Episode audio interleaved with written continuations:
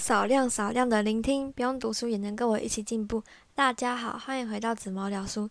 今天要分享的书是，今天不是要分享书，今天是要分享鱿鱼游戏的心得。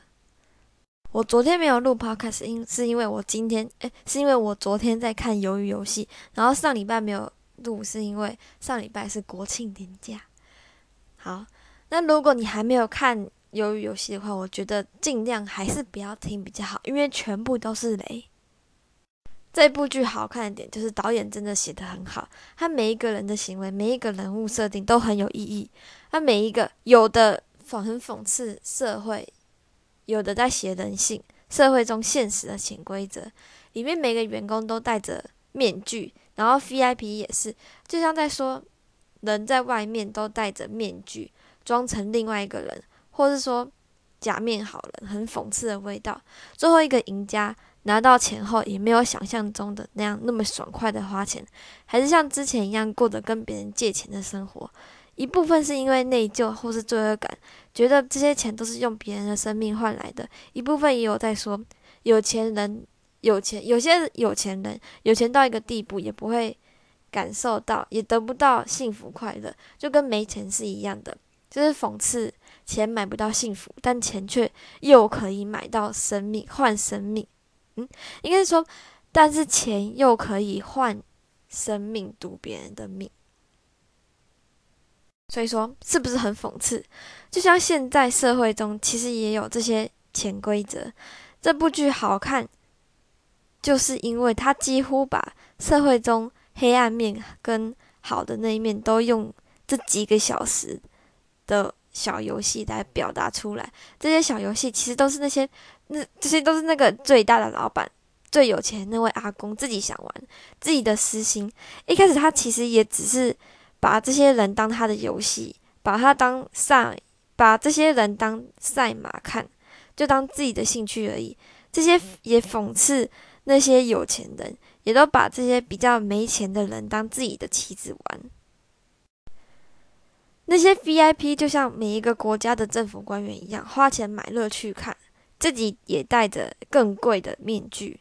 游戏规则里面说，员工不能把面具拿下来，不然就会死掉。会不会他有可能也在讽刺，在社会里，如果你摘下你的面具，就像跟别人示弱一样，你就输了。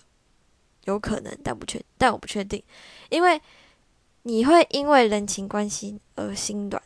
然后导演也是很厉害。头尾都给他放一个大明星在那边撑整部剧，难怪这么快就红了。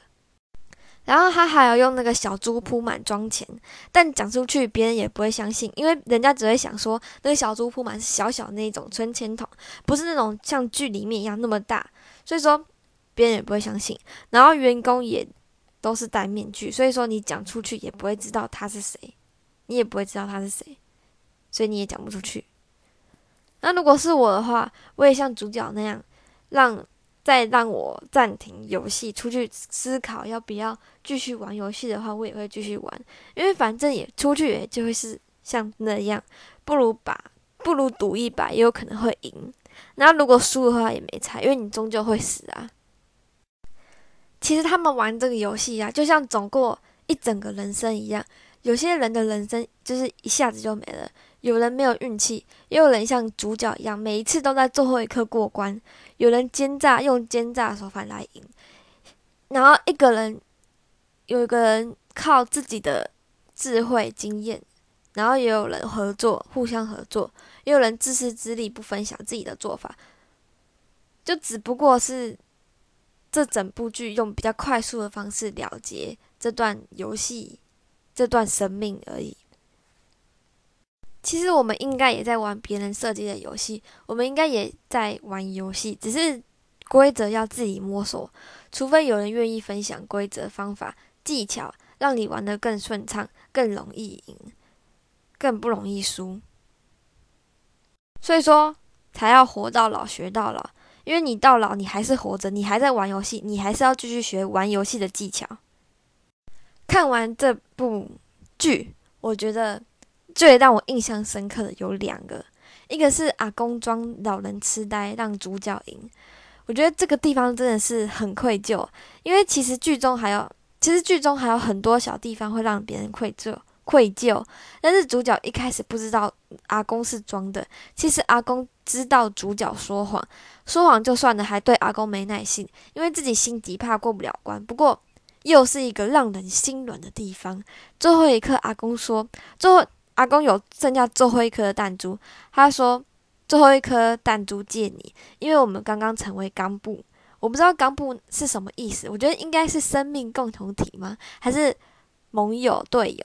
我不确定，但是他说，因为这样我们成为钢布，所以说我的就是你的，没有分你我，嗯，我们没有分你我，我的就是你的，所以说我这颗就借你，那也等于这阿公让给他，让他赢，结果阿公就被杀了。不过他没有真的死，因为阿公才是最大老板，他最后也。有说他为什么要来玩这个游戏，因为他说自己也深入其境才有趣，当旁观旁观者不好玩，自己玩了才知道有多好玩。这个地方也很讽刺，为了满足自己的私心愿望，让这么多人死。不过也没办法，因为那些人是自己愿意玩的，他还要再给他们一次机会，想要不要玩这个游戏。第二个深刻的点就是那个北韩女生叫江晓，还有智英。江晓不相信人，不过最后一刻让他相信人了。不过也是牺牲他第一次交到的朋友，第一次分享心事、敞开心胸的人。因为知音很守信用，他说他他跟他说，跟我一组一定会让你赢。所以说他最后故意让江小赢，但聊天中也一直不小心说到，出去后我带你去济州岛玩呢，还是出去后跟你去哪里玩呢？但是因为这关是两个人一对，有一个人死一个。有一个人会赢，有一个人会死，所以说有暗讽很多人呢，说下次约去哪，最后其实都只是说说而已，没有真的去，永远没有下次。这里我觉得很感动，因为他故意吧，因为他在聊天的中，聊天途中，他有问他说你出去之后想干嘛，然后他知道他出去之后有很多事，就是要去救他妈妈，然后还要养他弟弟啊，就很多愿望，但是他自己却没有什么愿望，所以说。他就把机会让给他，然后他就故意把他的弹珠就是丢到很前面，就是根本就没有丢，就只是放在前面而已，故意让他赢。所以说，我觉得这里很感动。然后他这个地方不是也有小讽刺说，就是永远没有下一次约嘛，就是每次都只是说说。所以说，我也比较喜欢那种说走就走的那种那种旅行，就是今天今天早上约，今天下午就去玩的那一种，不喜欢那种。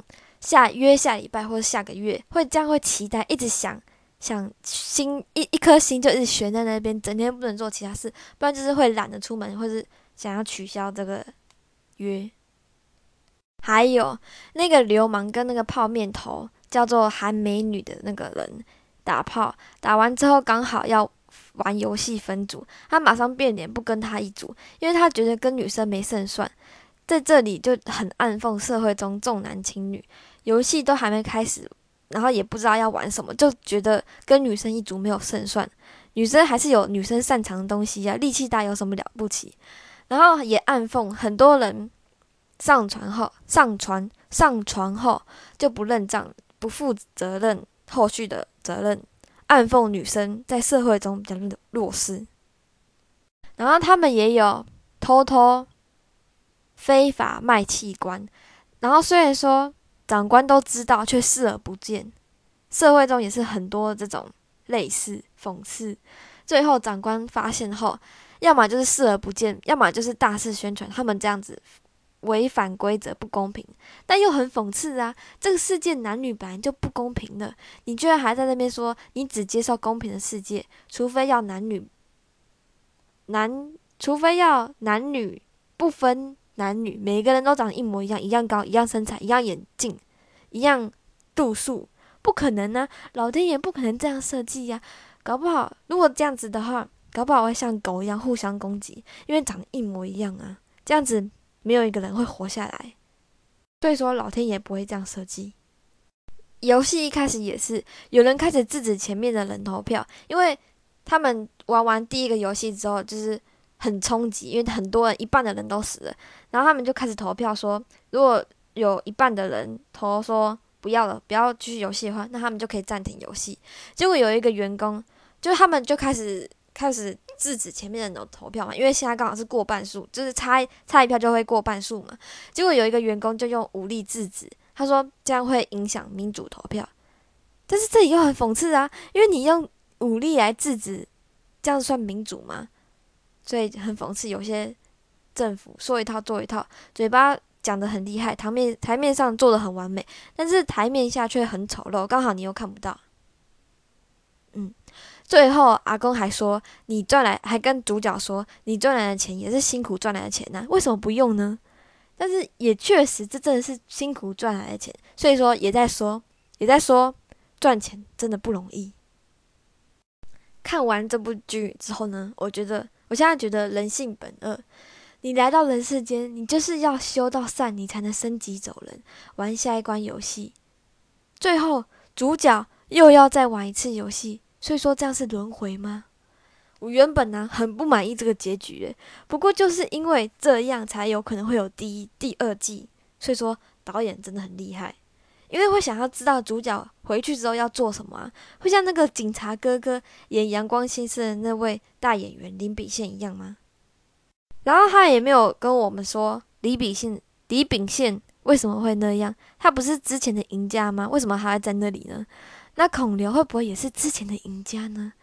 但是大老板都死了，这个游戏还会继续吗？谁会取代这个大老板呢？所以说，导演真的很厉害，还埋下很多伏笔，让自己有机会再出第二季。然后用九集，几乎把人世间会发生的事情，用简短的方式放入整部剧。所以说，他真的很厉害，很好看，大家快去看！我都把雷都爆完了，不过有一点血腥，有点像黑色喜剧，没有像寄生，但是没有像寄生上流那样子。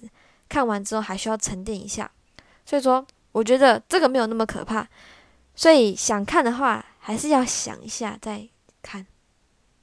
不过看完这部就是可以反思很多事情，它里面真的还有很多小细小细节，我觉得每一个人看完。